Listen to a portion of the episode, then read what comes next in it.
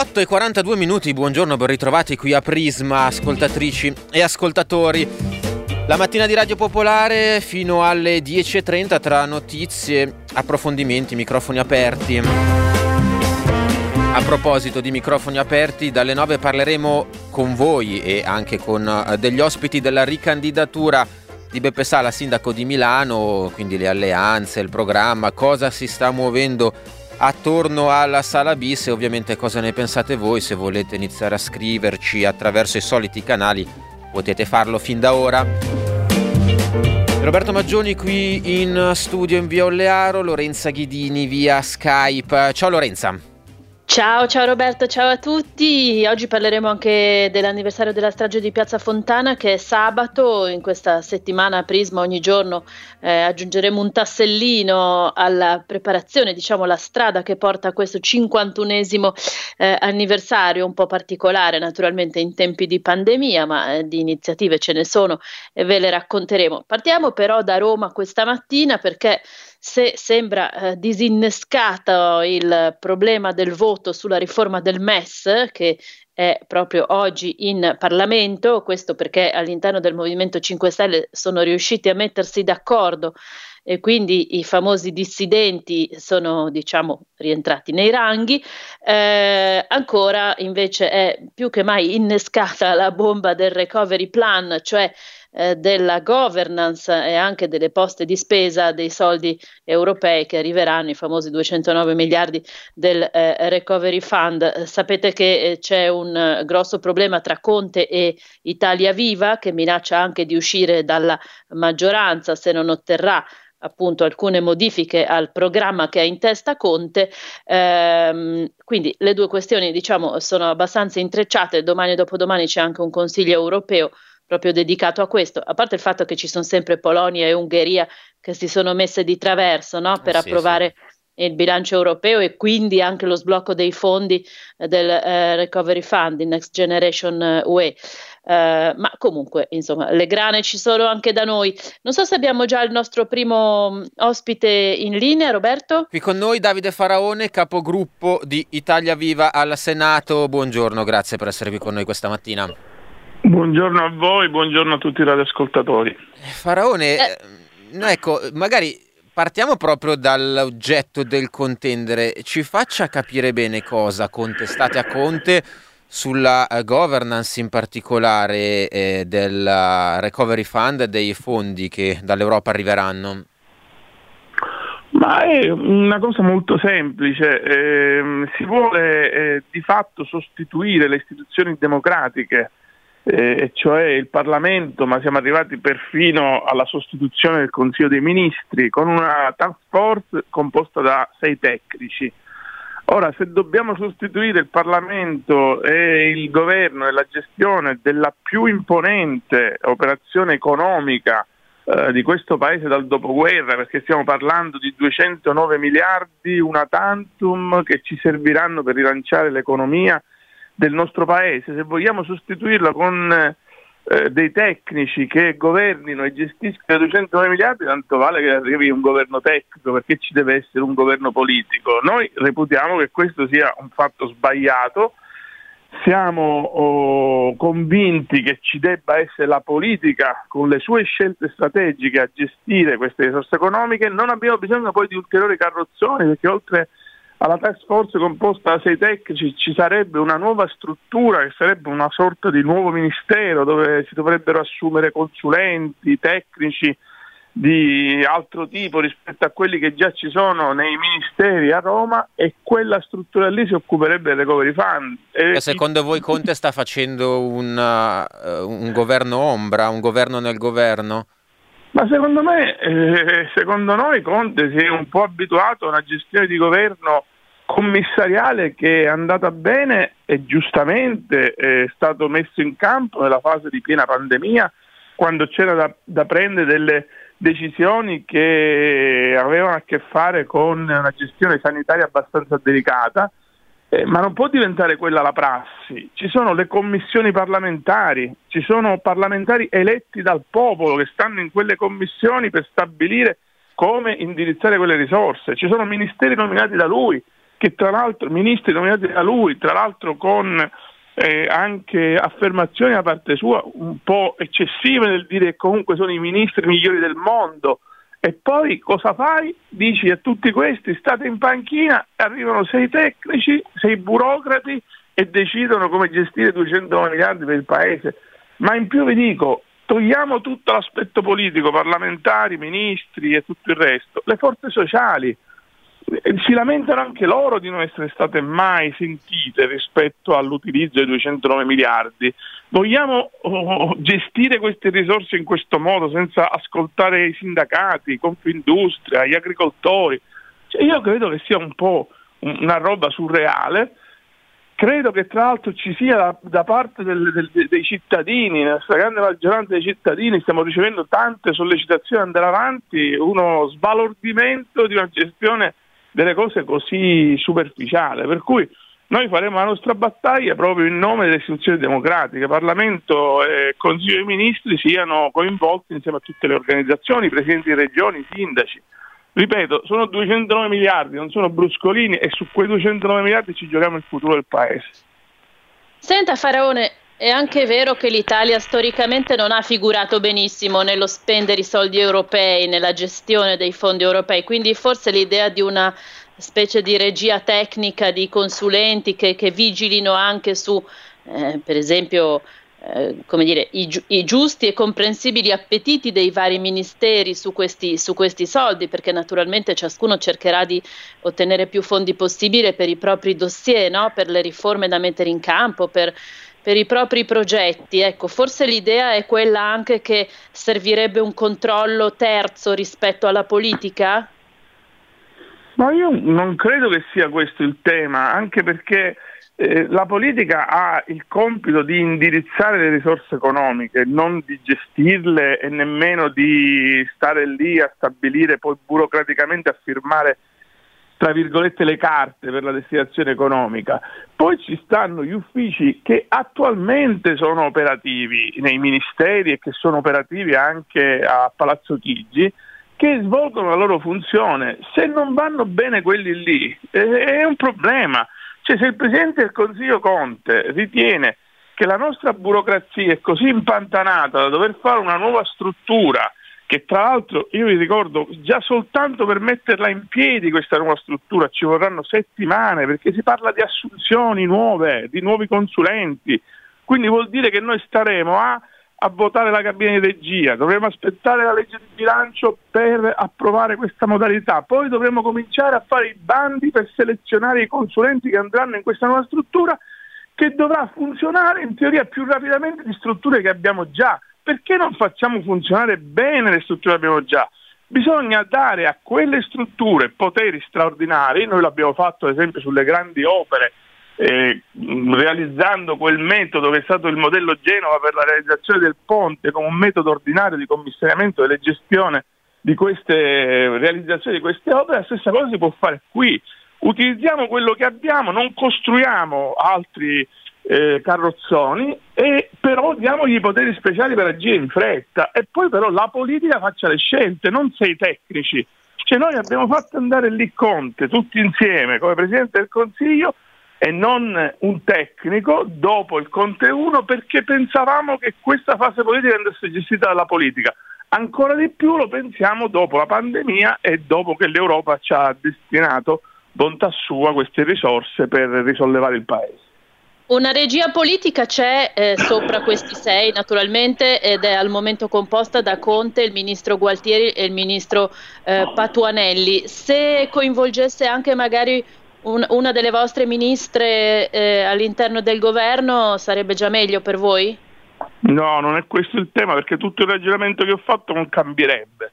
Cioè, non è che se metto una ministra di Italia Viva per tutta la grande considerazione che ho io di Teresa ed Elena cambia il ragionamento, il problema rimane identico. Noi crediamo e, che... Allora, e allora debba... quale sarà il compromesso, Faraone? Ma il compromesso intanto è A, che non si utilizza un emendamento alla legge di bilancio per una questione così importante, ma si fa un provvedimento ad hoc. Che questo provvedimento ad hoc perché il metodo è sostanza. Quindi punto 1 ritiro dell'emendamento alla legge di bilancio. Assolutamente. Punto 2 è, è, è il provvedimento che arrivi in Parlamento, un provvedimento che venga discusso su come costruire questa governance per la gestione delle risorse economiche e poi il coinvolgimento pieno del Parlamento sulla realizzazione del recovery plan ci sono commissioni parlamentari, il coinvolgimento anche delle opposizioni. Mi spiegate perché metà Parlamento deve stare in panchina? Cioè sta in panchina la maggioranza e sta in panchina pure l'opposizione. Facciamo appelli di coinvolgimento a tutte le forze politiche di questo paese dove gli diciamo no, voi non, non contate, quello che ci proporrete non, non, non ci serve. Quindi Io senza queste due condizioni questa volta farete sul serio? Assolutamente sì, e noi su questo devo dire che dentro la maggioranza sta crescendo sempre più la consapevolezza che la nostra è una posizione giusta. Fare sul serio intendevo ritirare stiamo... i ministri ovviamente, quindi aprire una crisi. Io spero che non si arriverà mai a questo punto perché credo che siamo in una situazione tale nel Paese che noi crisi di governo non ce la possiamo permettere. È chiaro che se però si dovesse andare avanti eh, diciamo, senza ascoltare le nostre proposte e a quel punto è chiaro che bisognerà trarre le conclusioni. Grazie Davide Faraone, Presidente dei Senatori d'Italia Viva. Buona giornata. Grazie Sarà a voi, buona intensa. giornata, buon lavoro. Arrivederci. E la nostra prossima ospite è Daniela Preziosi, collega eh, del quotidiano Domani. Ciao Daniela, bentornata.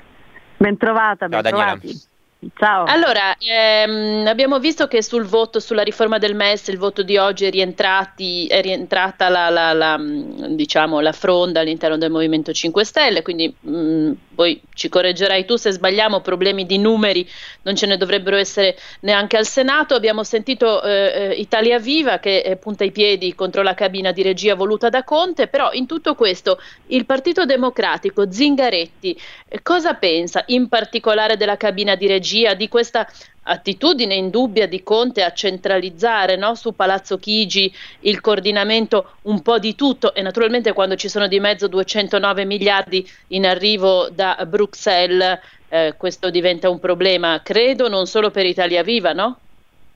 No, no, non è affatto un problema solo di Italia Viva e eh, dicevi bene eh, che eh, sta crescendo una insofferenza nei confronti di questa, diciamo, questo tic di eh, accentratore che ha il Presidente del Consiglio che non si capisce bene se davvero uh, da, da, cosa derivi, cioè se derivi da una uh, disistima di chi c'è intorno al governo e in questo caso allora dovrebbe forse cambiare qualche ministro, uh, oppure da una voglia di gestire in proprio, quasi in proprio, diciamo, tutta questa importantissima partita che sarà la partita del rilancio del Paese per i prossimi non so, 50 anni è il nostro nuovo piano Marshall, nessun governo ha mai avuto a disposizione, sempre che arrivino, eh, perché nel frattempo ancora eh, diciamo da Bruxelles non ci sono buone notizie, eh, comunque nessun governo ha avuto a disposizione una tale massa di ehm, liquidità da una, molta, una, parte in prestito, ma una buona parte anche a fondo perduto, da ehm, riversare su progetti di rilancio del Paese.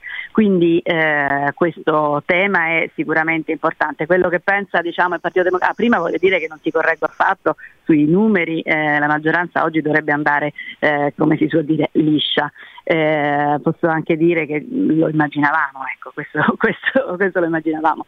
E, ehm, mh, eh, fare gli esegeti di quello che pensa Zingaretti e Partito Democratico in questo momento è particolarmente difficile perché su questo tema sono stati particolarmente eh, silenziosi. Mi sembra che eh, ieri pre- no, il, vice il vice segretario del Partito Democratico Andrea Orlando ha detto due cose, eh, abbassare i toni e sicuramente questo era rivolto a Renzi e agli ultimatum che avete anche eh, fatto ascoltare adesso con le parole di Faraone, ma anche condividere ehm, e quindi questo invece era eh, indicato, era diciamo, indirizzato al Presidente del Consiglio. Mi pare che la posizione del Partito Democratico che ha lasciato esplodere la mina Renzi senza questa volta fargli una marcatura a uomo come di solito succede, ehm, significhi che, eh, che appunto la, la, la critica è ampiamente condivisa ma ehm, mi risulta che in queste ore si stia trattando per trovare una eh, via d'uscita, eh, non sarà certo ritirata questa struttura ma che sarà più condivisa. E il passaggio parlamentare di cui parlava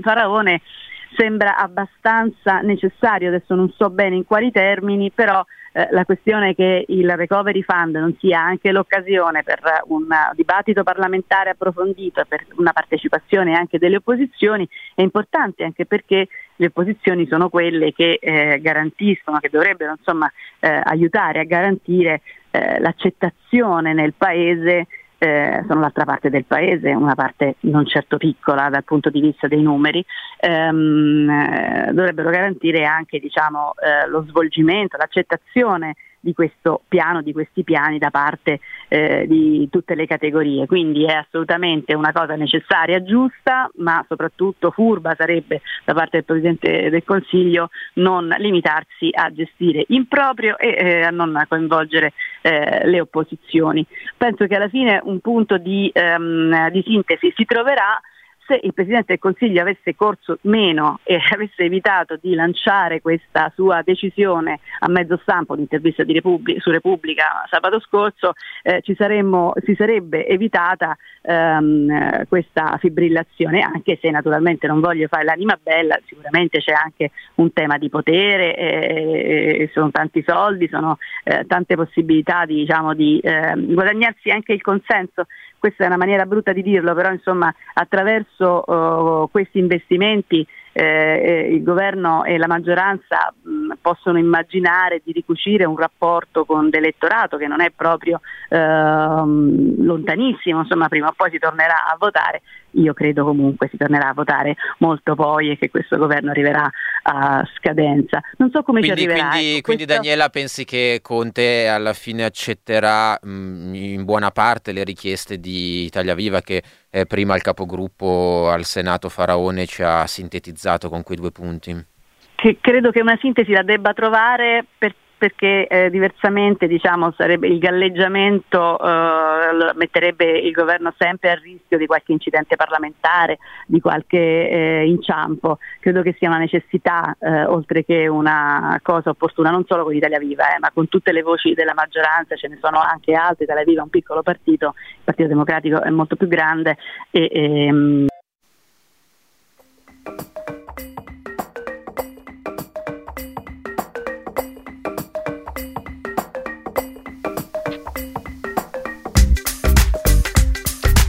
9-3 minuti, questo è Prisma, tagliati dalla pubblicità Lorenza quest'oggi, però insomma il ragionamento di Daniela Preziosi si era capito nella sua intierezza, la, la, la crisi non, insomma, non, non ci dovrebbe essere, Conte arriverà a una mediazione, diceva Daniela Preziosi.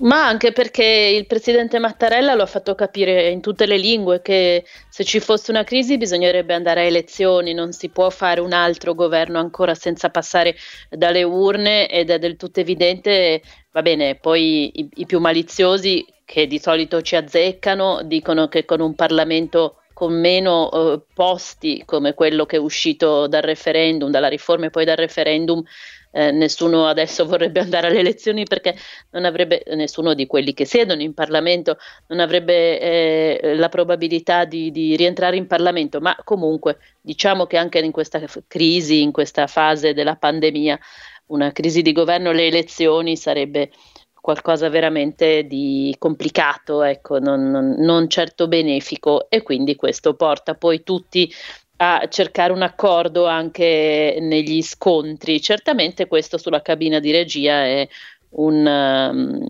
non, non, è cosa da poco, insomma, si capisce che, che, Renzi vuole andare fino in fondo e dunque, proprio per questo diceva Daniela Preziosi, Conte dovrà scendere a più miti consigli. Eh sì, quantomeno nei toni, Lorenza, ad esempio, eh, proprio in questi istanti.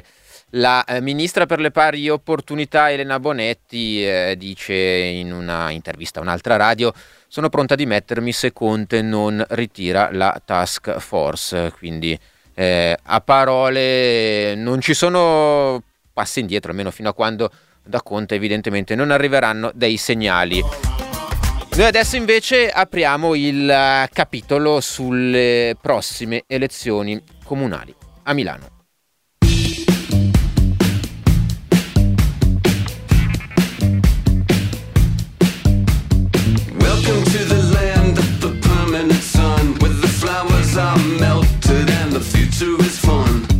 freeway lizards. Um, I feel it's so good on a one-way trip back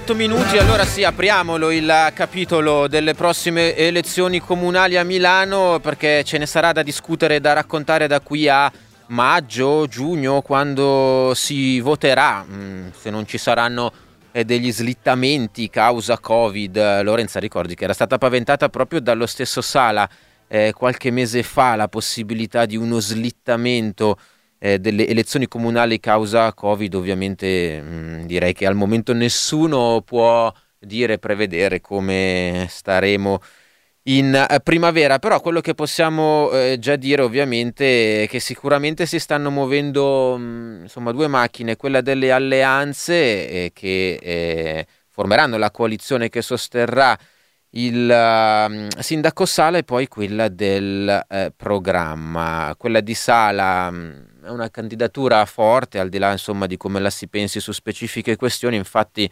eh, sono tante le liste che vogliono far parte eh, della coalizione fin dal primo turno. Questa mattina anche sui giornali c'era un po' eh, l'elenco, Azione più Europa, Italia Viva, il PD ovviamente, poi ci sarà la lista civica Sala, la lista di sinistra arancione, un pezzo dei verdi, eh, resterebbero fuori quindi Milano in comune che ha già mh, detto che continuerà a fare opposizione da sinistra Sala e poi un po' l'incognita 5 Stelle che comunque ci pare di capire, poi avremo ospite il capogruppo a Palazzo Malino Gianluca Corrado, eh, un loro candidato al primo turno mh, quasi sicuramente eh, lo avranno. Eh, per discuterne, Lorenzo, abbiamo con noi ehm, Jacopo Tondelli, direttore eh, degli Stati Generali. Ciao Jacopo.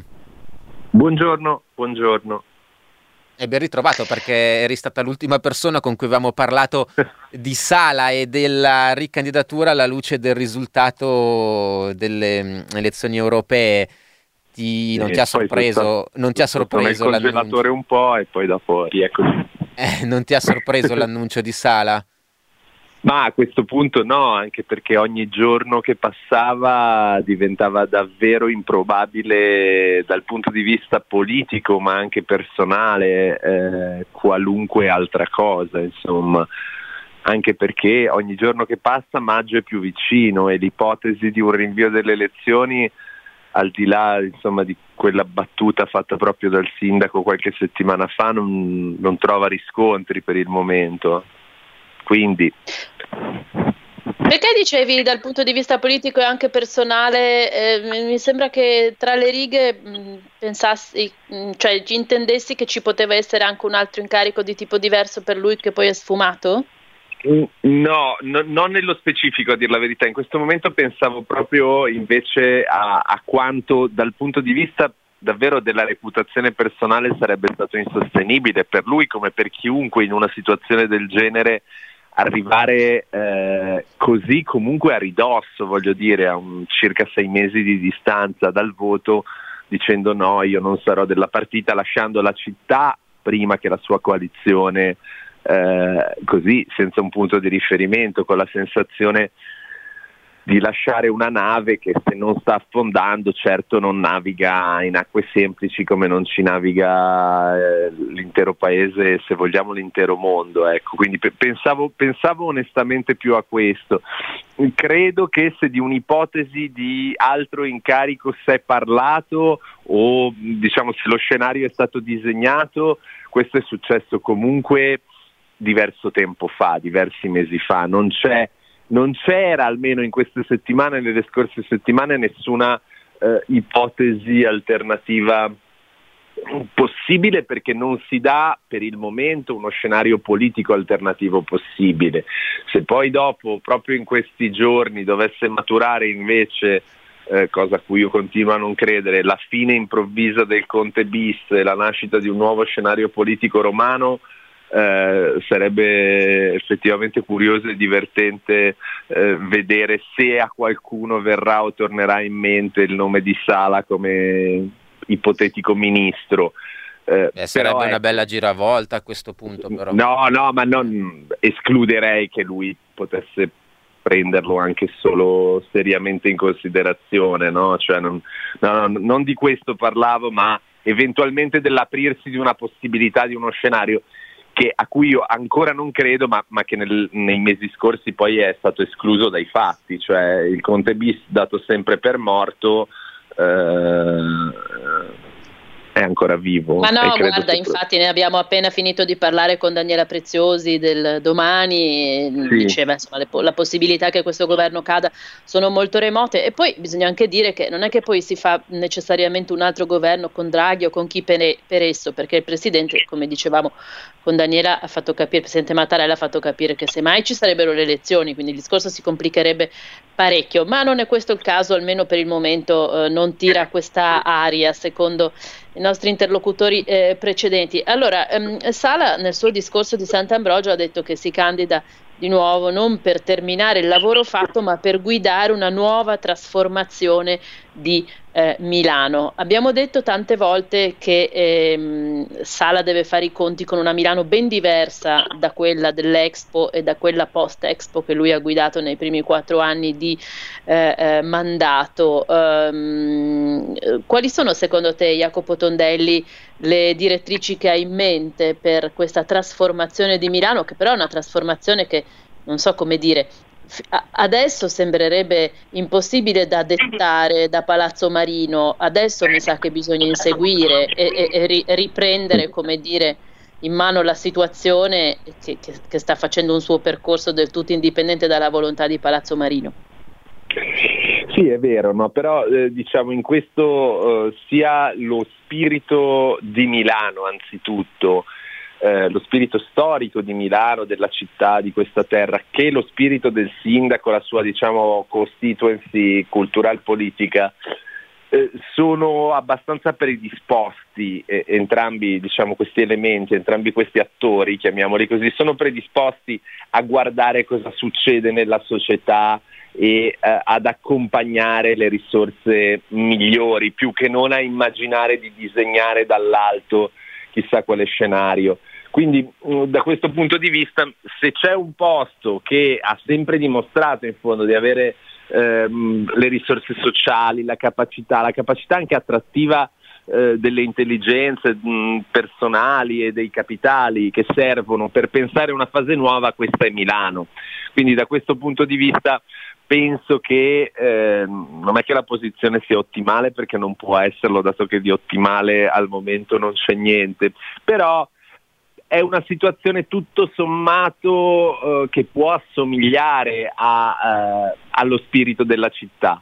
Quello che è più faticoso secondo me per il sindaco, per la sua storia e un po' anche per, per la Milano che abbiamo conosciuto negli ultimi anni, è pensare questo sì che eh, diciamo, bisogna ricostruire anche rimuovendo un po' di macerie e non invece lasciare che quest'onda, questa spinta dal basso, questa spinta anche dal mercato sia così forte da, ehm,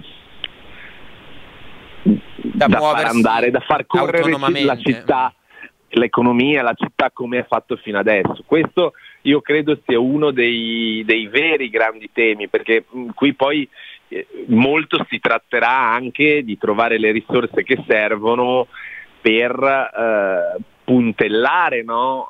pezzi di città che semplicemente stanno soffrendo e soffriranno interi settori eh, che probabilmente diciamo, t- tutto quello che era legato comunque ed era una parte crescente di, di Milano no?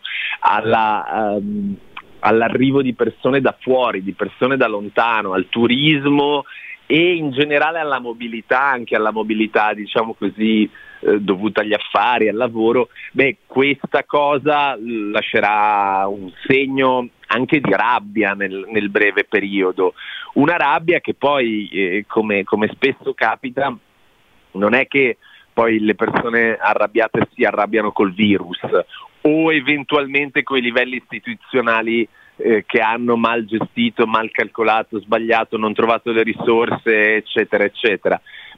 In campagna elettorale tendono a prendersela un po' con chi, per esempio, governava la città in quel momento. Questo è uno dei fattori di cui tener conto. Con il, go- con il livello di governo più vicino. E senti, Jacopo, eh, per imprimere questo mm, cambiamento, mh, mm, dalle parole di Sala sembra di capire eh, che eh, eh, vorrà attuare anche una certa discontinuità rispetto al passato eh, che per certi versi era ancora influenzato eh, dalla giunta eh, precedente, quella di Giuliano Pisapia. Dicevo all'inizio, in realtà far parte, per far parte della coalizione pare ci sia un affollamento di liste, di sigle.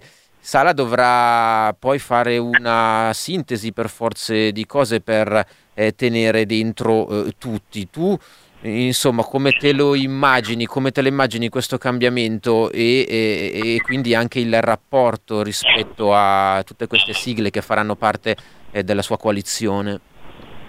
Ma eh, questa è, è, una grande questione che, che sotto pelle, sotto traccia, diciamo così, eh, viaggia da un po' eh, attorno al tema della ricandidatura di Sala, perché eh, da un lato sì, cioè lui che ha fatto capire più volte che ha mm, voglia di discontinuità anche di una giunta più costruita diciamo attorno a sé, eh, perché mm, come ricordavi giustamente la, la giunta attuale è una giunta fortemente debitrice del passato eh, di, mh, mm, di Pisapia e come dire Sala se l'è trovata, il primo Sala eh, dire, non poteva immaginare di prescindere da quella storia, da quella realtà, ma, ma adesso la situazione è diversa.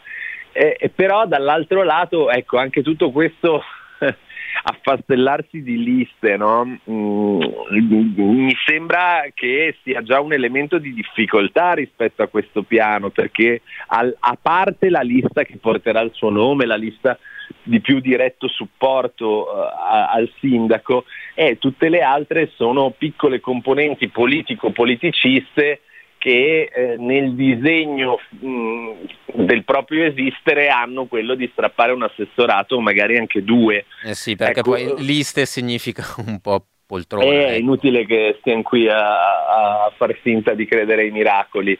Eh, liste vuol dire questo e questo chiaramente per di più con componenti che sono tendenzialmente irrilevanti nel resto del paese, almeno dal punto di vista del consenso per quel che ne sappiamo adesso, ma che qui eh, ambiscono sinceramente e seriamente a dirla loro, penso ai renziani, penso ad Azione. Quindi è chiaro che tutto questo, ecco, diciamo così, la costruzione di una giunta, eh, eventu- oh, poi le elezioni bisogna comunque sempre vincerle, eh. adesso è vero che fa- mh, mm, sembra tanto facile ma bisogna sempre vincere, però la costruzione di una giunta eh, Sala, a misura e immagine di Sala, del, della sua idea di cambiamento, di discontinuità, si inizierà a vedere nel, nel suo tratto finale e anche nel, suo, nel, realismo di questo disegno da come sarà costruita davvero la coalizione e da che peso e potere di veto già preventivo potranno avere queste, queste piccole componenti. Cioè que- questa che è una partita preventiva, eh, diciamo così, eh, che è la prima che si giocherà, probabilmente ci dirà già molto, in caso di vittoria del centro-sinistra, della eh, costruzione di una lista, di, una lista di, di assessori che sia in discontinuità sia col passato ma anche con certe logiche politiciste. Ultima cosa, Jacopo Tondelli, poi diamo la parola agli ascoltatori, non so se riusciamo già prima del giornale radio, ma se mai dopo, sicuramente potete già mandarci messaggi al 331 6214 013 ci dite se siete soddisfatti o meno di questa eh, disponibilità di sala per un secondo mandato. Eh, tu facevi un accenno al tema eh, soldi, fondi, no? Perché naturalmente appunto c'è tutta una fetta di città che soffre e soffrirà per la eh, pandemia. Eh, le città metropolitane già da ah, forse mesi, sicuramente settimane sono al lavoro per un loro recovery plan, cioè per far parte come le regioni naturalmente eh, eh, della um, organizzazione, della distribuzione dei fondi europei che arriveranno, ne abbiamo parlato nella prima parte della trasmissione. A che punto è Milano che tu sappia con questo ragionamento e nel rapporto anche con il eh, governo di Roma. Adesso qui che ci sia o non ci sia una cabina di regia a Milano, eh, arriverà qualcosa? Sala ci sta già lavorando? A che punto siamo? Ma a Milano arriverà qualcosa e che io sappia sì, Sala, ma anche gli altri sindaci ci stanno lavorando abbastanza tutti di concerto, no? con l'obiettivo di fare un fronte solido, comune e, e, e, di portare a casa il risultato, diciamo così. Il punto vero è che al momento eh, a questo livello, a livello de, ancora di più di recovery fund, eh, in rapporto all'Europa e, e, comunque in generale nella costruzione dei criteri per la distribuzione di fondi e prima ancora per l'arrivo di questi fondi siamo abbastanza in, in alto mare. Quindi eh, cioè, il vero problema qui è che per il momento eh, è, fa- è, diciamo, è, ancora facile andare tutti d'accordo perché ancora la torta da dividere non c'è e abbiamo visto che appena diciamo così, se ne vede il profilo all'orizzonte le divisioni si presentano e si presenteranno. A questo proposito un altro livello interessante da valutare è comunque il rapporto con la regione perché immaginerei che eh, le regioni abbiano un, un qualche ruolo eh, nella, nella, partita, certo. nella partita anche perché spero, immagino che anche di fondi per la sanità si parli, eh, sarebbe, dovre, dovremmo parlare soprattutto di quello, invece parliamo sempre e soprattutto di altro, questo è curioso. Eh, e eh, non, non, voi e non noi, dico in generale. generale sì. E, e eh, nel momento stesso in cui la regione dovesse avere un ruolo, diciamo che il rapporto, il rapporto politico città-regione eh, probabilmente qualche tensione la mostrerebbe, soprattutto se come sarà saremo in campagna elettorale eh, in città e, e, i due attori principali sono, e lo sappiamo, su fronti opposti. Quindi questo credo che sia, sono altrettante variabili che contano e conteranno anche perché nel frat- nella gestione di tutta questa vicenda, che è una gestione comunque di una vicenda di grande emergenza, poi c'è bisogno di ragionare con il tempo lungo un po' della storia perché la sfida che la città ha davanti è epocale. Eh sì. Ecco, il tempo del tamponamento e il tempo del ripensamento di un modello di sviluppo non sono tempi facilmente compatibili, visto che i pensieri sono già pochi per i candidati al sindaco di Milano ne buttiamoli uno in più. Grazie, grazie Jacopo, direttore generale degli Stati Generali, Jacopo Tondelli. grazie a voi. Questa mattina, grazie mille. Grazie, Ciao, alla prossima. Buon lavoro. A presto, buona giornata, buon lavoro. Diteci anche come, cosa ne pensate voi eh, di questa ricandidatura eh, di Sala eh, dopo il giornale in breve di uh, Popolare Network allo 0233 001 001, subito invece via sms messaggi telegram alla 331 6214 013 via mail a diretta chiocciola popolarenetwork.it Serve anche una governance coerente. Nel frattempo lo sentite in sottofondo, il eh, Presidente eh, del Consiglio di Conte governance. sta ha parlando... Gov- male, malissimo. Sta, parlando, sta relazionando sul MES, poi ci sarà il voto eh, sia di Camera che Senato eh, nel corso della giornata, ora sta parlando alla Camera.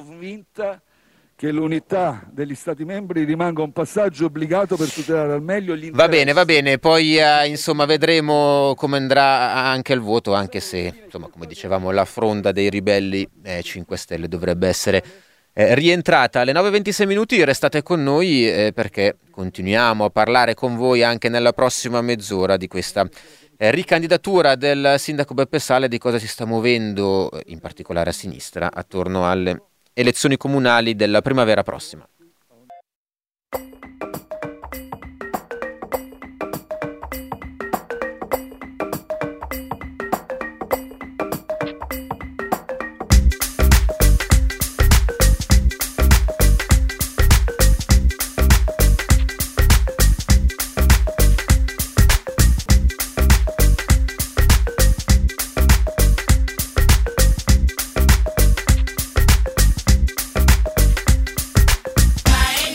9.36 minuti, eh, questa è sempre Prisma fino alle 10.30.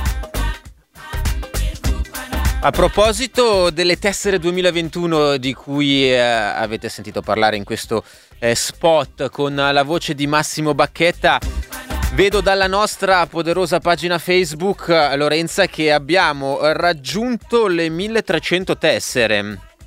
Ah sì sì, andiamo, andiamo molto bene, ma naturalmente eh, l'obiettivo è appunto quello delle 2021 tessere, quindi l'invito anche stamattina, anche da parte nostra e di Prisma, è di insomma aiutarci con una tessera. Quest'anno non ci sarà una campagna abbonamenti come facciamo tradizionalmente sotto Natale, perché è ben chiaro a tutti noi che non è aria per eh, chiedere un contributo simile a quello dell'abbonamento a tutti voi, a chi di voi ancora non ce l'ha, ma eh, la tessera è un, un, contributo comunque apprezzato, più abbordabile per tutti e dunque beh, può essere anche un regalo di Natale che fate a qualcuno eh, in questo Natale così particolare. Di sicuro lo fate a noi il regalo perché chiaramente anche noi, anche Radio Popolare risente di questa situazione difficile eh sì. e come forse si capisce, si intuisce da qualche cambio di palinsesto, di conduzione, anche da queste parti si fanno i salti mortali, o meglio dalle vostre parti, Roby, visto che io trasmetto da casa. E eh sì, Va centellinati bene. anche nelle presenze qui in studio, ovviamente. Quindi 2000, esatto. 2021 tessere per iniziare bene questo 2021 eh, e, e, allora sul sito di Radio Popolare trovate mh, mm, tutti i vari eh, modi, le varie eh, modalità per uh, ottenere la tessera, il pagamento con uh, PayPal piuttosto che eh, con uh, bonifico e via dicendo. In ogni caso poi la tessera eh, vi verrà ovviamente mh, mm, inviata a casa a casa vostra, anzi sarà spedita via email entro una settimana, poi potrete stamparla e ritagliarla o tenerla in formato digitale, leggo papale papale dal sito internet radiopopolare.it.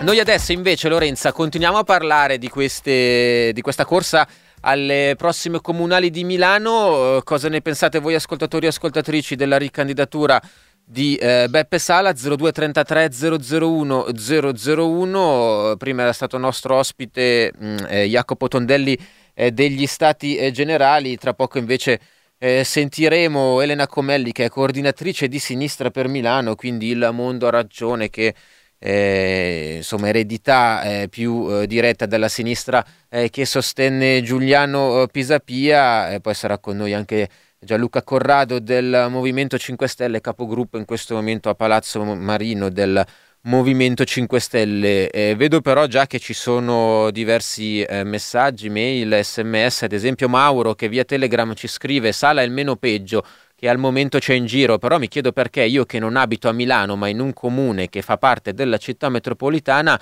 me lo trovo sindaco senza poterlo votare. Eh sì, questa è una conseguenza diretta della eh, dell'abolizione delle province e della nascita delle città metropolitane, il sindaco del capoluogo e eh, sì, tecnicamente anche il sindaco della città metropolitana, chissà, magari in futuro si arriverà anche a una elezione diretta per tutti, eh, chi lo sa.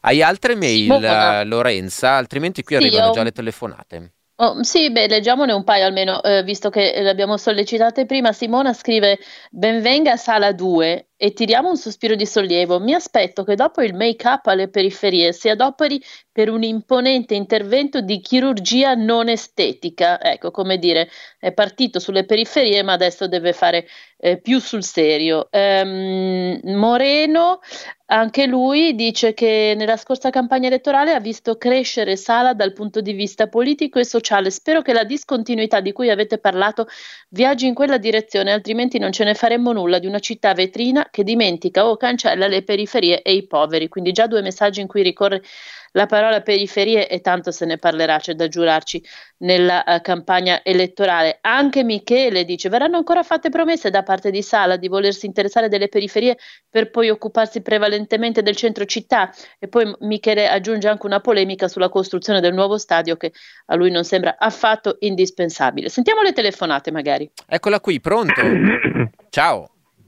Pronto? Ciao, ciao, sei tu, sei in onda, chi sei? Eh, ciao, Beh, guarda, pericolo scampato, sono veramente contento, era da tempo che aspettavo questa conferma perché, eh, perché se no sarebbe stato il vuoto totale, nel senso che non c'era assolutamente un'altra figura, ma neanche lontanamente, per cui tutti uniti, tutti compatti, speriamo che riesca a mettere un arco più ampio possibile e sono, sono molto contento per cui non, sintetico e lineare, cioè, eh, ha, fatto la, ha, fa, ha, fatto la, cosa giusta, eh, io speravo di cuore che non facesse la cavolata che hanno fatto in tanti, perché in tanti hanno detto sì, va poi di andare a Roma, mini, ma per mm. favore, tutti che vengono qua si fanno belle a Milano, poi vanno a Roma, non se li caga nessuno e vanno a fare altre cose, ma che rimanga qua, non, negli ultimi 6-7 mesi diciamo che mi ha roso un po' il suo silenzio su, su vabbè, ma la, va bene così. Senti, ma cosa scampato. vorresti di diverso in un'eventuale sala bis? Ma di diverso niente. Mm. Niente, no, mi va in linea di massima bene perché sennò sembra che ci sia un primo, no, va bene, de- deve andare avanti in quello che fa, non è che la periferia ha appena cominciato, diciamo che il secondo mandato, come va anche per Obama o per altri secondi mandati in genere, serve per portare avanti il lavoro fatto, per cui che vada avanti con le periferie, ha cominciato lentamente e okay. che, che, che vada avanti, insomma, tutto il mio appoggio. Grazie, grazie, yeah. una buona mattinata. Ciao. ciao allora, ciao. Paolo via Telegram, trovo che da marzo ad oggi Sala sia un po' sparito. La sensazione è che nel momento in cui non aveva cantieri da inaugurare si sia messo in poltrona. Non so se lo voterà. Così ci scrive Paolo al 331 621 4013. Sentiamo chi c'è di qui. Pronto? Pronto? Ciao, ci dici il tuo Ciao. nome? Senti, io non sono così ottimista come chi mi ha preceduto, anche se ho votato Sala ho una fortissima delusione, anche perché sono dei cittadini che ha fatto il ricorso sullo scalofarini, non so se siete al corrente, sì, abbiamo scritto anche voi. Sì a tutto il mondo, però nessuno ci, ci risponde. Niente, la, la, situazione sullo scalofarini secondo noi è, è allucinante, è, al di là del fatto che noi abbiamo fatto ricorso sulla questione tecnica, perché non potevamo chiaramente attaccarci al fatto che venga svenduta l'area più centrale di Milano per un piatto di lenticchie, si parla di 50 milioni di euro a fronte di un affare di 2 milioni e mezzo. Eh, eh, senti, al di là no? della questione specifica di cui ti sei occupato da vicino con questo ricorso... No, aspetta, ci arrivo, ci arrivo, no, cioè, parliamo della trasformazione di Milano, lui vuole essere il traghettatore per trasformare Milano, ma come vogliamo trasformarla? La Dubai della pianura padana? Altri grattacieli, qui sullo Stato Farini eh, riverseranno una quantità di cemento indescrivibile. Non so se avete visto City Life, quando si parlava ah, c'è il verde, c'è la buca, si può giocare a, golf, andate a vedere, la buca serviva solo per fare il cantiere dove adesso stanno sorgendo altri edifici. Milano ha bisogno di verde, è una delle città europee con il minor quantitativo di verde pro abitante, eh, abbiamo i livelli di inquinamento forse eh, più alti d'Europa. Eh, chiaramente è chiaro che bisogna fare una via di mezzo perché gli investitori vengono a Milano sicuramente non per investire sulle vie verdi o sulle piste ciclabili, vengono per investire per fare i loro affari, però così come vengono portati avanti lascia molto perplessi perché veramente sullo scalo Farini si parla tanto di San Siro ma l'indice di edificabilità è dello 0,80 quando il, il, il, piano del governo approvato del comune è il 0,35 è una, una colata di cemento è, una, è, un ringraziamento al nuovo Ligresti che appare sull'orizzonte milanese il, Manfredi Cattella non lo conosceva nessuno adesso tutti lì a benedire questo, questo benemerito che ci ha regalato la biblioteca degli alberi però continua a regalarci un mucchio di, di, di grattacieli. Poi questo, il, su questo fronte quindi eh, eh insomma profonda no poi ci sono tutti i nostri argomenti le periferie continua a bearsi delle periferie ma non ci ha mai messo piede. Dice che ascolta la città ma chi è che ascolta? Eh, eh, cioè, per carità non c'è nulla di, di alternativo a Sala, eh, purtroppo questa è la realtà. Anche a sinistra, se avesse una sinistra un po' più, alla sua sinistra un po' più decisa, forse farebbe anche scelte meno, meno sconcertanti come questa. Poi altri piccoli argomenti, eh, non so, ha fatto sparire i vigili da Milano, qualcuno ha più visto i vigili, cioè sono tutti in, in, in quarantena o in smart working. Molto chiaro, ascoltatore, ti ringrazio, grazie Ciao. mille. A proposito di sinistra, eh, citata anche mh, mm, da questo nostro ascoltatore, ci ha raggiunto al telefono mm, Elena Comelli, che è coordinatrice di eh, Sinistra per Milano. Buongiorno Elena. Eh, buongiorno, buongiorno a tutti e a tutti gli ascoltatori e le ascoltatrici. Sinistra per Milano che ha salutato, benedetto, insomma, la ricandidatura di Sala. Ma sì, eh, decisamente sì, ma direi semplicemente per un, per un motivo. Eh, io penso che Sala è stato, è, ha governato bene la città, l'ha amministrato bene. E poi aggiungo una cosa, nella, nella sua, nella sua, nel momento in cui ha dichiarato la volontà di ricandidarsi, eh, mi sembra chiaro che abbia messo al centro del, delle sue intenzioni eh, la volontà di discontinuità, eh, per cui mi sembra che ci sia la consapevolezza che quanto fatto fino ad oggi eh, sicuramente è servito, ha aiutato, era la Milano che abbiamo visto fino ad oggi una Milano che stava nel tempo che abbiamo vissuto. Eh, siamo di fronte a un'epoca nuova, la, la vera sfida del, del, candidato al sindaco di Milano e di chi lo sosterrà, io penso soprattutto a sinistra, sarà esattamente quella di provare a interpretare la, la città nuova. Allora, negli interventi che abbiamo appena ascoltato, che avete appena detto, eh, vengono fuori già buona parte dei temi. Uno è quello del ripensamento dello sviluppo della città. Eh, è evidente che al di là poi di quelle che sono le posizioni pregresse sullo stadio piuttosto che sugli scali, la città che abbiamo davanti ha bisogno di un ripensamento anche dal punto di vista della, dello sviluppo urbano, dello sviluppo urbanistico. Per cui pensare a una città in discontinuità significa anche rimettere in discussione alcune decisioni che sono state prese e che semplicemente non, non sono più coerenti, non corrispondono più al mondo che abbiamo davanti. E poi aggiungo anche un altro pezzo. Eh, Milano è vero in questi anni è cresciuta tanto, è migliorata, è migliorata la qualità della vita, è migliorata l'attrattività, è una città che è stata capitale di fatto della cultura, degli eventi, dello sviluppo, del design Sotto però questa, questa, questo racconto, in, parte, in, buona parte anche reale peraltro, di attrattività, eh, ci sono sempre state quelle diseguaglianze economiche, sociali, ambientali che la pandemia di fatto ha svelato, ha rivelato. Allora forse la vera discontinuità dovrebbe andare in questa direzione. Lo stesso Comune di Milano nel mese di marzo, mettendo in campo una serie di azioni a sostegno dei più fragili, si è trovata di fronte a 17.000 domande di sostegno all'affitto, che vuol dire 17.000 famiglie, persone che fino al giorno prima ce la facevano, magari grazie a lavori precari, ma inseriti in un flusso di continuità e dall'oggi al domani eh, si, sono trovati, si sono trovati in condizioni di non farcela più. Allora, davvero questa Milano che negli anni scorsi ha guardato molto all'Europa, si è confrontata con le grandi capitali europee, forse adesso può provare a raccogliere la sfida di diventare la città che in qualche modo contribuisce alla guida del paese.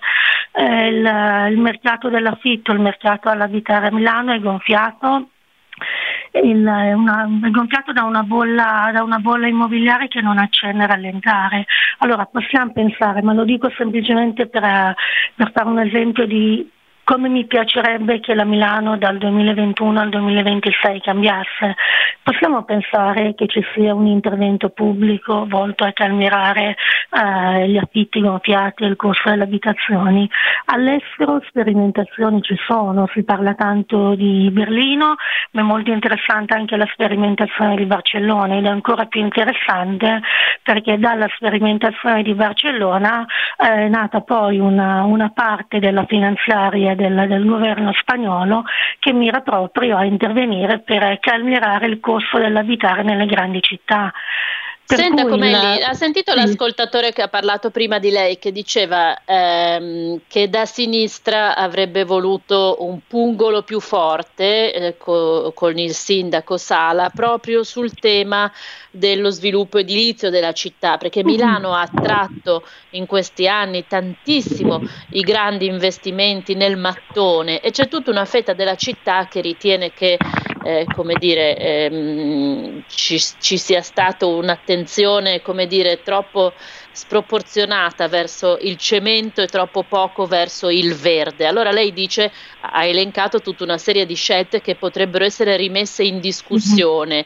Mm-hmm. Ehm, lo chiederete al sindaco magari anche come condizione per l'appoggio alla sua candidatura o eh, le cose oggettivamente sono andate troppo avanti in questi anni? Cosa si può fare su questa scelta proprio dello sviluppo edilizio della città, ehm, dello sviluppo urbanistico della città da parte vostra? Quale in particolare sarà il vostro impegno su questo?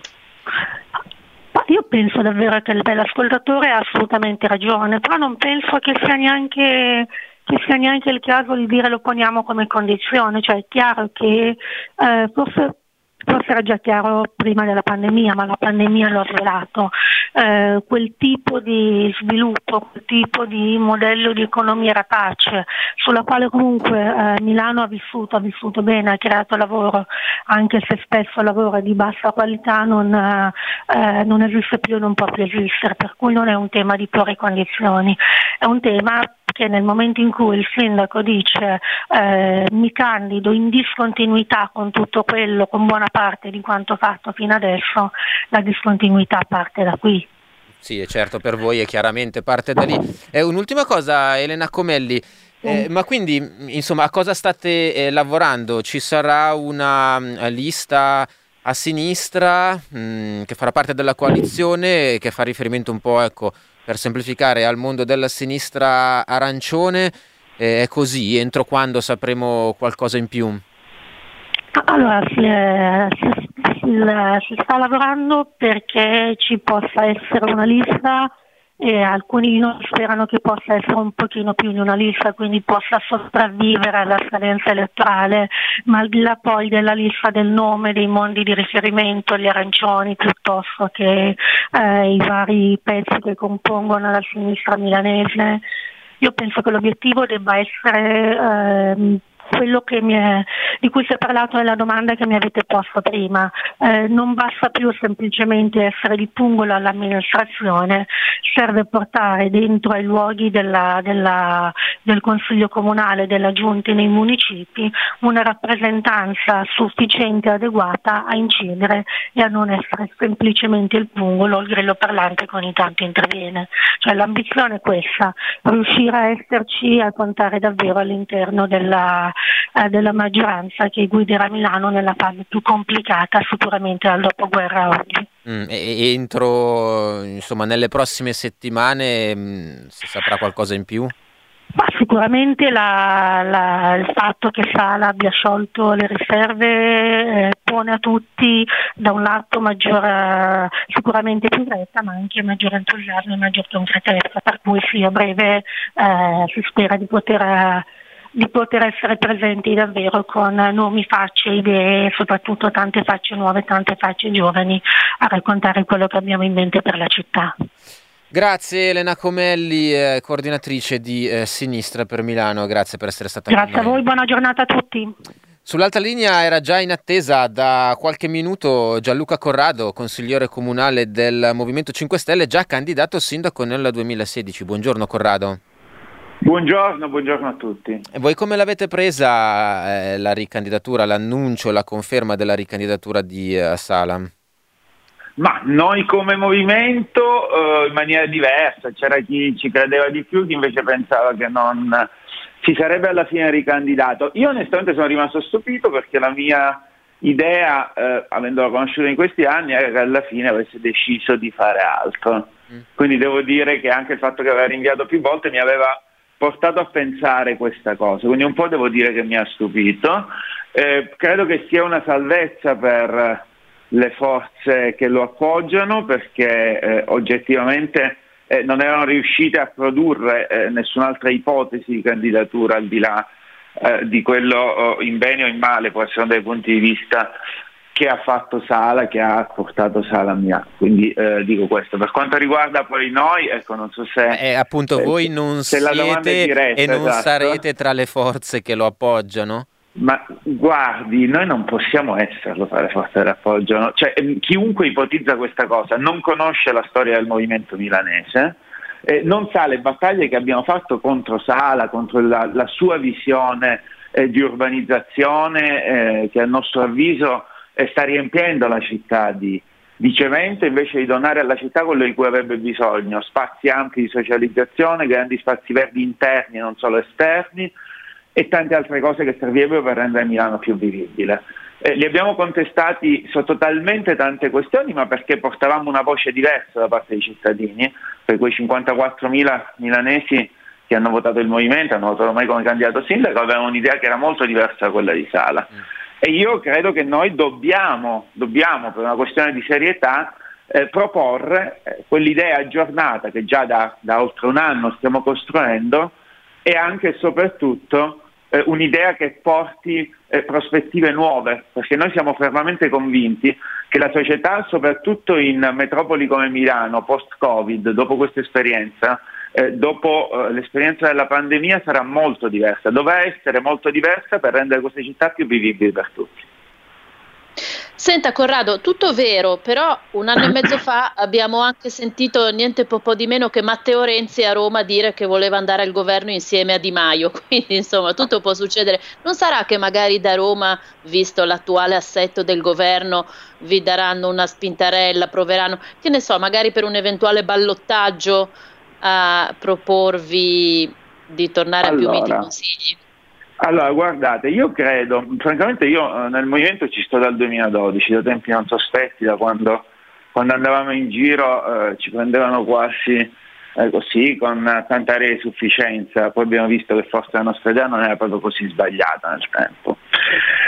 E io dico che io non sono mai stato forzato a fare nulla. Eh, a Milano vi ricordo cosa è successo, noi avevamo scelto una candidata sindaca, questa candidata sindaca ha deciso sullo sport di ritirarsi, eh, poi sono stato scelto io, alla, lei ha lavorato con me e abbiamo lavorato in questi anni fianco a fianco eh, come una squadra, quindi io non ho mai subito pressioni, il gruppo di Milano non ha mai subito pressioni e non, non le avrà neanche questa volta. Noi non andremo in maggioranza con Sala, potrebbe esserci eh, una presa di posizione, una scelta tra i due candidati sindaci potrebbe essere a favore di Sala o contro, secondo quello che succede, diversamente a quello che abbiamo fatto in passato. Io nel 2016 eh, dissi il movimento non si schiera assolutamente. Questa volta potremmo decidere anche in base agli equilibri nazionali eh, di dire una parola, questo forse è il massimo che per ragioni di serietà il gruppo milanese si può permettere. Poi ovvio che, signori, eh, voi siete più esperti di noi in fatto di partiti, se qualcuno decide per noi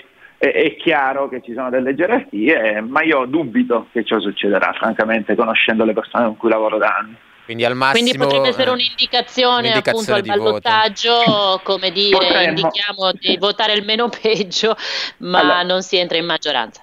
Nella, nella, mia ottica il massimo che io vedo che il movimento potrebbe fare di, di, diverso rispetto al 2016 è quello di prendere una posizione tra quello che secondo loro è il miglior candidato sindaco cercando poi dentro di, di ottenere qualcosa che sia, eh, che sia corrispondente ai temi che i cittadini portano e che ripongono in noi se non dovessimo andare noi al ballottaggio perché eh, come ha detto prima eh, la, la cortese collega Ehm, in politica può succedere di tutto, quindi anche se oggi a Milano noi sembriamo tutt'altro che forti, da oggi a sei mesi potrebbe succedere di tutto. Mm, questo mi porta a, a pensare che eh, ci sarà un candidato sindaco del Movimento 5 Stelle o potrebbe esserci l'ipotesi magari di altre alleanze eh, con forze che non sosterranno Sala?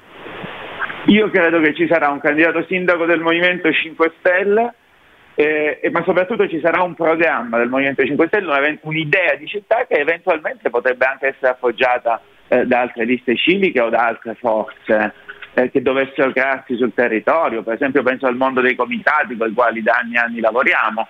Eh, noi non abbiamo nulla in contrario a lavorare cosa significa che, che, ci potranno essere due liste, cioè il Movimento 5 Stelle è una lista no, di comitati dico? C'è un gruppo di comitati, allora se viene un partito da noi, noi qualche problemino in questo momento storico a Milano, con la nostra storia ce l'abbiamo, oh. ma se viene un gruppo di comitati e ci propone di fare una lista a supporto del nostro candidato sindaco, quella per esempio potrebbe essere un'idea percorribile.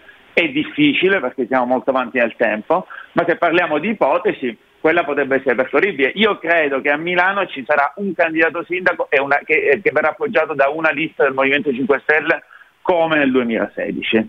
Che verrà, scelto, verrà ecco. scelto, come? Tramite piattaforma? Verrà scelto, sì, se, se non ci sarà una, un'indicazione dei gruppi, dei gruppi milanesi che, che, sia unanime, tendenzialmente con la piattaforma Russomo ovviamente fatto. È stato molto chiaro. Mm. Grazie, grazie per questa chiarezza. Non tutti in politica parlano chiaro, decisamente come lei Gianluca. Quindi di questo le va dato atto. Beh, ci risentiremo senz'altro comunque quando le cose saranno un po' più avanti. Buon lavoro intanto. Sempre a disposizione, grazie molto e una buona giornata a tutti. Grazie, Ciao. grazie Gianluca Corrado, consigliere comunale 5 Stelle, già candidato sindaco per il movimento, l'ha ricordato anche lui come andò quella vicenda nel 2016 0233 001 001 ne abbiamo ancora eh, un po' di minuti per parlarne anche con voi mh, mm, e, e, anche via mail o sms ho già preso una telefonata però che è in attesa da qualche minuto quindi mettiamola subito in onda pronto? pronto? no ecco forse ho fatto attendere troppo pronto? non ci sente più allora prendiamo quest'altra pronto? Pronto? Ciao, eccoti, chi sei? Eh, mi chiamo Luciano, chiamo dalla periferia. Mm. Eh, ehm, dunque, giusto, no, pare eh, che sia il centro, la periferia è il centro. Allora, di questo primo mandato di sala. Mm. Sì, senti, eh, allora, eh, mh, gli interventi sono stati tutti quanti un po' critici, anche la Comelli è partita dicendo governato bene, poi ha fatto tutta una serie di distinguo e tutta una serie di note critiche, addirittura il piano di eh, governo del territorio sarà da rivedere no? eh, in larga parte.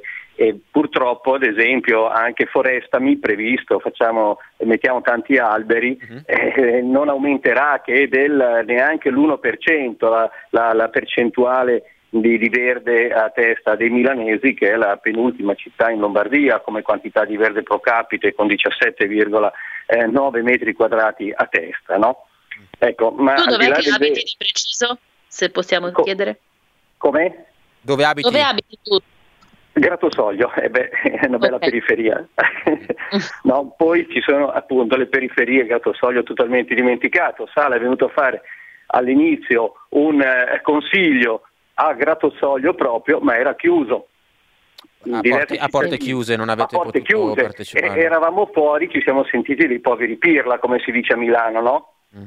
Ecco, e c'era anche il presidente di municipio che qui da noi è un esponente di Forza Italia eh, non abbiamo potuto conferire minimamente eh, con gli esponenti del, del, Consiglio, quindi è stata una cosa risibile, tant'è infatti che Maiorino è andato dicendo che non si fa la sinistra andando in giro eh, con la troupe per i quartieri a fare i, i consigli eh, comunali chiusi.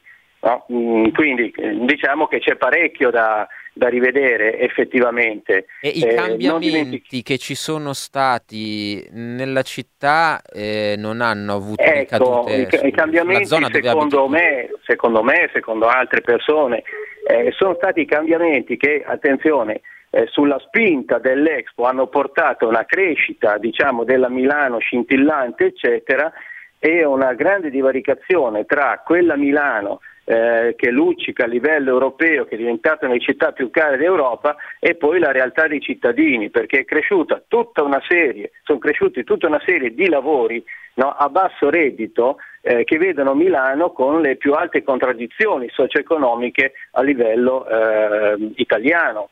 E questo non va dimenticato. Prima è stato citato il numero di persone che chiedevano il contributo a casa, ma non ci dimentichiamo delle decine di migliaia di persone che si avvalgono della Caritas, che si avvalgono di pane quotidiano e anche addirittura qua nel quartiere Grattosoglio ci sono ancora due centri sociali che distribuiscono i pacchi, no? Ecco, eh, quindi non bisogna dimenticare queste cose qua. Adesso si dice correggiamo, ma a santo cielo questo andava fatto prima, lo si sapeva, perché quello che è lo sviluppo socio-economico della realtà la conosciamo, sono eh, cose programmate, sono sviluppi programmati. Ecco, poi dopo sono stati anche i giochi olimpici, che sì, sono una quella, follia. Quella sì, era partita sullo sfondo. Grazie, grazie Luciano, grazie davvero. Niente, ti saluto. Un paio di messaggi, Roberto Enrica dice mi auguro che i milanesi avranno il buon senso di votare Sala e non riconsegnare Milano alla destra. Invece Paola scrive sicuramente non lo voterò, solo cemento, case per ultra ricchi, centro spopolato da quelli che erano i suoi abitanti a vantaggio di speculazioni, Airbnb, eccetera, eccetera. E questa è Paola. Ehm, Sala in tre anni ha fatto molto di più di qualunque altro sindaco. Il Covid gli ha tolto un anno, scrive Alessandra. E, ehm, invece Egidio è critico uh, di Sala a proposito del fatto che essendo anche sindaco della città metropolitana in questi anni il suo operato è stato nullo. Città metropolitana è una struttura in crisi totale, assolutamente assente nella tutela dell'ambiente come dimostrano anche le, con- le dimissioni, ricorda, del consigliere delegato all'ambiente Pietro Mezzi. Questo è Egidio che parla appunto dal punto di vista di chi abita in città metropolitano. Sì, anche questa questione della città metropolitana è una di quelle eh, che tornano, eh, perché ovviamente chi vive al di fuori di Milano giustamente se la pone questa questione. Sentiamo ancora le telefonate, qualche minuto ancora insieme, poi eh, cambiamo, cambiamo argomento. Sentiamo chi c'è, pronto? Sì, pronto? Ciao. Ciao, ciao, sono Sebastiano. Ehm, ma sul sindaco si può dire di tutto Diciamo che eh, la crisi ha fatto un brutto scherzo anche a lui, perché lui sicuramente era candidato per qualche posizione più importante all'interno del privato, mm. adesso si accontenta di fare sindaco in attesa di tempi migliori. Questa è la, è la, diciamo, la, la fotografia attuale eh, che poi Questa è una sindaco... delle letture che ci sono, una delle sì, letture che vengono sì, fatte di questa scelta. Ah, beh, insomma, sì. è venuto fuori, beh, insomma, era, era, era, era, risaputo che aspirava a qualcosa di più. È la lettura adesso, che ne dava il fatto quotidiano. Adesso si accontenta, si accontenta della paga di sindaco. Comunque eh, se vogliamo un, dare un giudizio sulla sua amministrazione, lui è diventato la, la, l'agente commerciale di tale Manfredi Catella della Coima eh, questo si è appropriato di tutti gli scali, butterà cemento come diceva, come diceva la, la, la, l'ascoltatore precedente. Il nuovo ligresso di Milano è questo Mastro di Catella. Non lo voterai quindi? Cemento, ma per carità, cioè, no, io non, voglio, non, voto da, da anni okay. sindaco, quindi voglio dire, da, da una parte e dall'altra eh, non, non, non, ci sono speranze per altri, quindi a questo punto mi astengo. Resti a casa. Grazie, grazie Sebastiano. Ciao, ciao buona giornata. Sentiamo chi c'è, pronto? Ciao, sono Mirko Abbonato. Ciao Mirko, grazie. Allora, io mh, mm, non apprezzo particolarmente Sala, mh, mm, ci sono tante cose che non mi vanno, la storia dello stadio di San Siro, sulla rivalutazione delle periferie, io abito a Niguarda e ti dico quello che è stato fatto qua.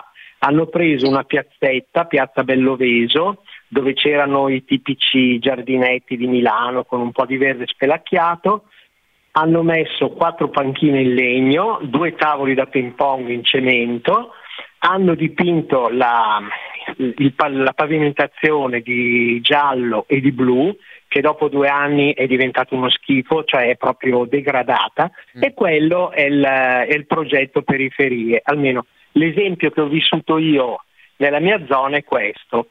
Questa cosa è stata sprombazzata dal giornalino di zona come se avessero ribaltato il quartiere, a me sembra veramente misero come, come, intervento. Quindi io penso, io voto 5 Stelle ormai, ho sempre votato a sinistra, ma da parecchi anni ormai voto 5 Stelle, quindi penso che voterò in prima battuta 5 Stelle, perché anche quello che ha detto prima il rappresentante loro mh, mi è sembrato ben detto e sono d'accordo. E al ballottaggio vedremo un po' in base a quello che succederà. Però sinceramente è il solito, Sala è il solito votare il meno peggio. Eh, potresti prendere in considerazione al ballottaggio di votare a destra? No, a destra assolutamente no, la mia vita, io ho 70 anni passati, io sono sempre stato a sinistra, sono stato delegato della CGL, sono volontario in una organizzazione, in una ONG, ho la tessera d'Italia Cuba, dell'AMPI. Quindi, quindi eventualmente no. o, starai, o, o, Sala o starai a casa.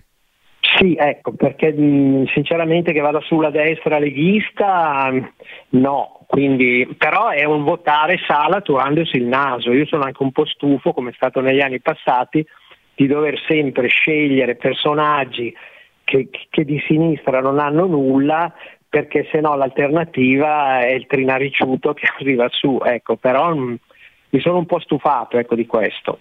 Grazie, grazie Mirko. Grazie a voi, ciao. Grazie, grazie. Un ultimo messaggio, Sala come Pisapia, possiamo criticarli per mille questioni, ma vogliamo regalare la città alla destra?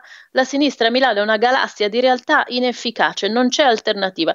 E questo è Maurizio. Noi adesso, Roby, dobbiamo chiudere perché passiamo a un altro argomento per concludere la puntata. Mi sembra, considerato che qui a Prisma il primo microfono aperto che facciamo dopo la ricandidatura di Sala, naturalmente sarà il primo di una lunga serie, che eh, chi, eh, cioè si dividono un po' in tre no? gli ascoltatori in questo momento, in questa fase, chi è contento dell'operato di Sala e in maniera eh, piuttosto convinta eh, lo rivoterà, chi invece ritiene che piuttosto che regalare la città alla destra eh, sia fondamentale votarlo comunque la si pensi e chi invece lo critica e non lo voterà soprattutto per questa questione del cemento. Un po' la parola chiave, oltre a quella delle periferie, più scontata se vogliamo, più sentita, eh, questa del cemento è una questione che andrà evidentemente approfondita perché ha creato eh, eh parecchio scontento, almeno nel campione degli ascoltatori di Radio Popolare. Ne riparleremo senz'altro, intanto grazie eh sì, già da avete... Lorenza, diciamo già da domani eh, ne continueremo a parlare e andando ancora un po' a, a sfrucugliare il campo della sinistra, domani saranno con noi eh, Milano in Comune e i Verdi, per cui eh, insomma se il tema vi interessa restate all'ascolto, sintonizzatevi anche domani.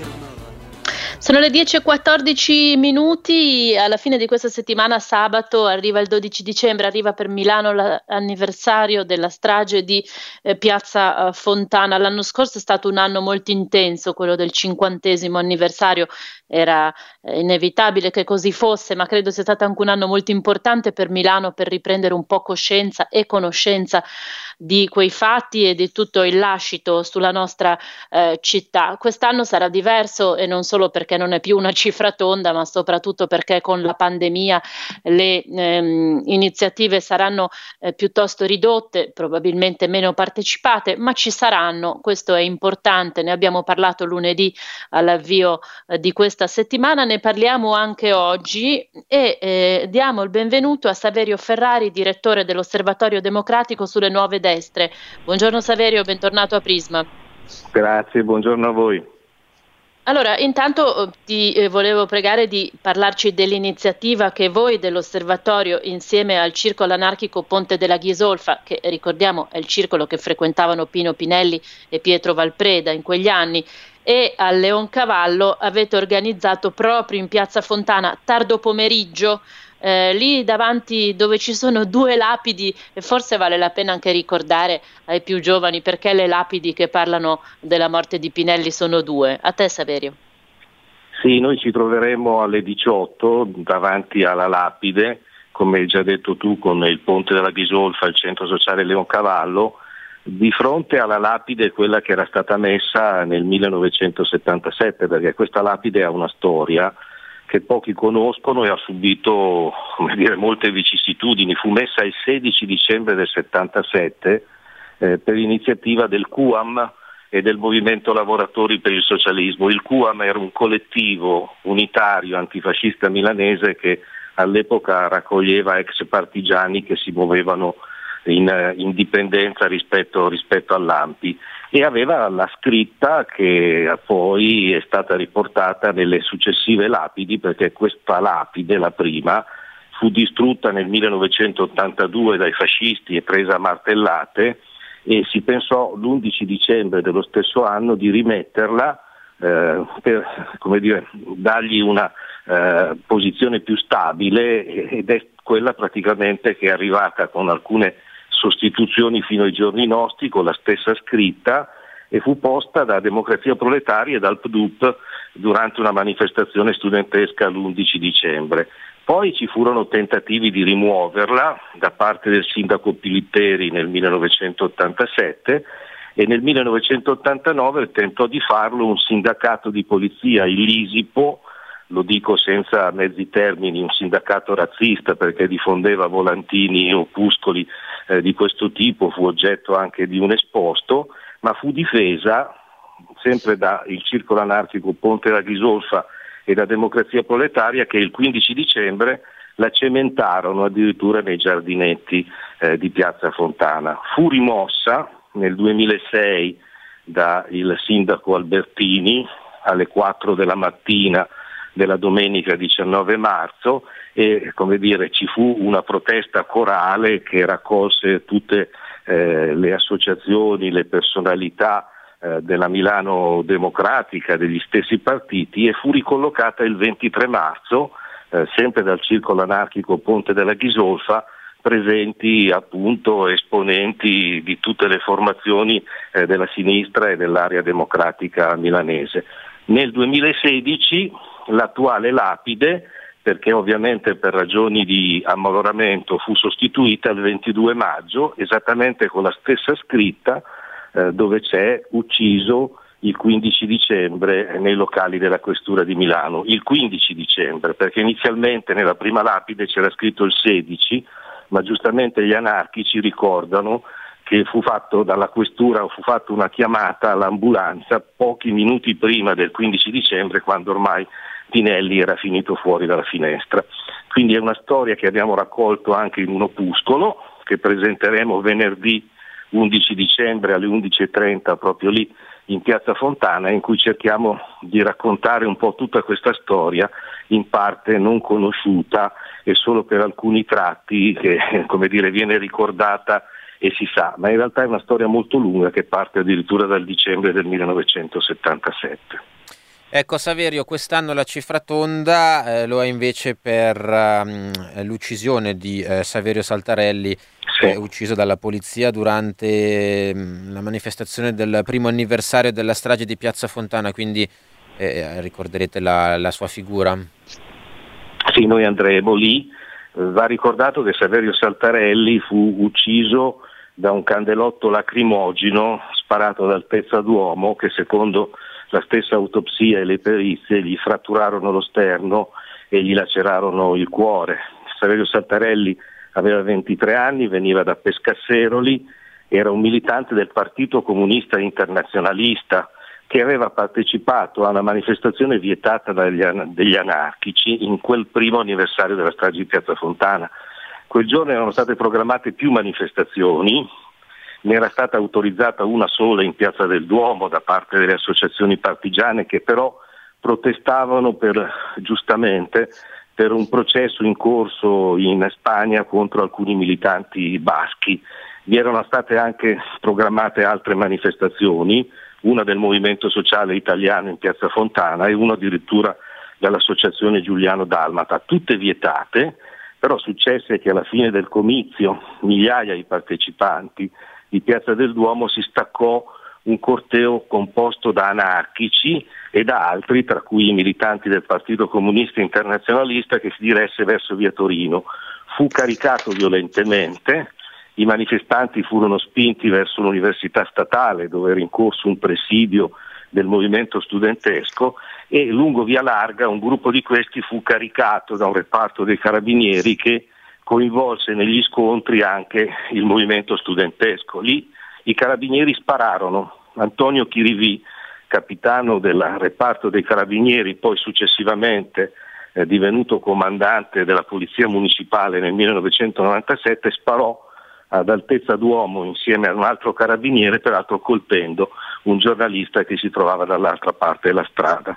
In supporto dei carabinieri arrivarono reparti di polizia che tirarono secondo gli stessi processi dove si fu un dibattimento in cui furono presentate le perizie almeno 50 candelotti ad altezza d'uomo, ci furono diversi feriti alla testa, alle mani, alle braccia e Saverio Saltarelli fu colpito al cuore da uno di questi candelotti e morì praticamente quasi subito. Eh, il questore di Milano, che era Lito Bonanno, sostenne che era morto per un malore, incredibile anche il ministro degli interni due giorni dopo, Franco Restivo, che sostenne che Saltarelli era deceduto per un arresto cardiocircolatorio e quindi si cercò di negare la violenza eh, della polizia, violenza estrema eh, che però all'epoca non fu colta nella sua giusta dimensione perché solo pochi giorni prima c'era stato il famoso tentativo del golpe eh, da parte del principe nero Junio Valerio Borghese, ma all'epoca non si era avuto notizia. La notizia di questa vicenda emerse solo nel marzo dell'anno successivo e non fu valutato nella sua giusta dimensione, quindi l'estrema violenza, si sparò e si tirarono candelotti ad altezza d'uomo da parte delle forze eh, di polizia. Va detto che ci furono due processi, fu condannato in primo grado un capitano di polizia a nove mesi per omicidio colposo, anche perché sul maglione di Saltarelli c'erano residui di politene, cioè di ciò che era eh, il rivestimento dell'involucro dei candelotti di polizia eh, in dotazione alla polizia, ma poi fu assolto nel gennaio del 1977 per insufficienza di prove, perché dire, ci fu il dubbio da parte della Corte che il candelotto omicida provenisse proprio dal reparto guidato da Alberto Antonetti.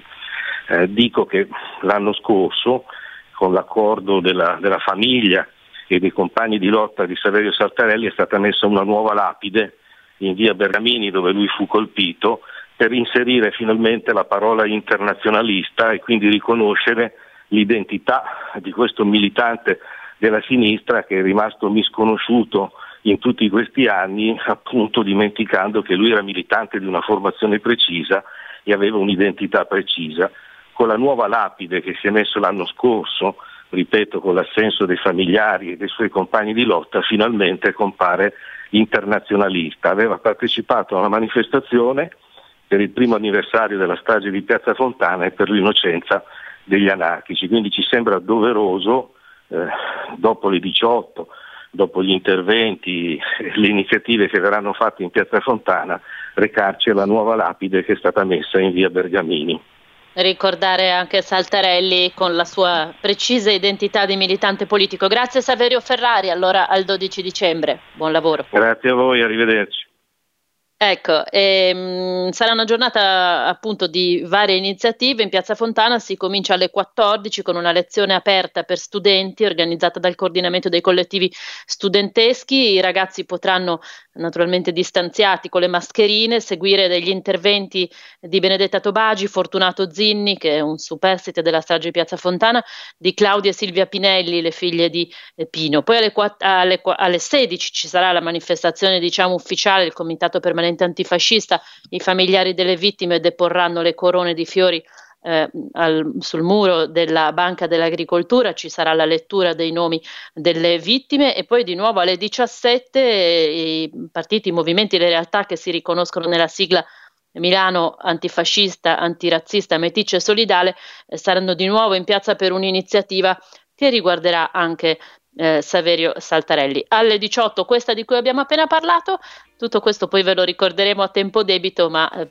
giusto per dirvi che eh, Piazza Fontana sarà eh, ricordata anche quest'anno nonostante tutto. Eh sì, questi allora gli appuntamenti. Adesso invece le notizie di Popolare Network. Lorenzo ne con Prisma. Ritorniamo domani alle 8.40. A domani. Ciao.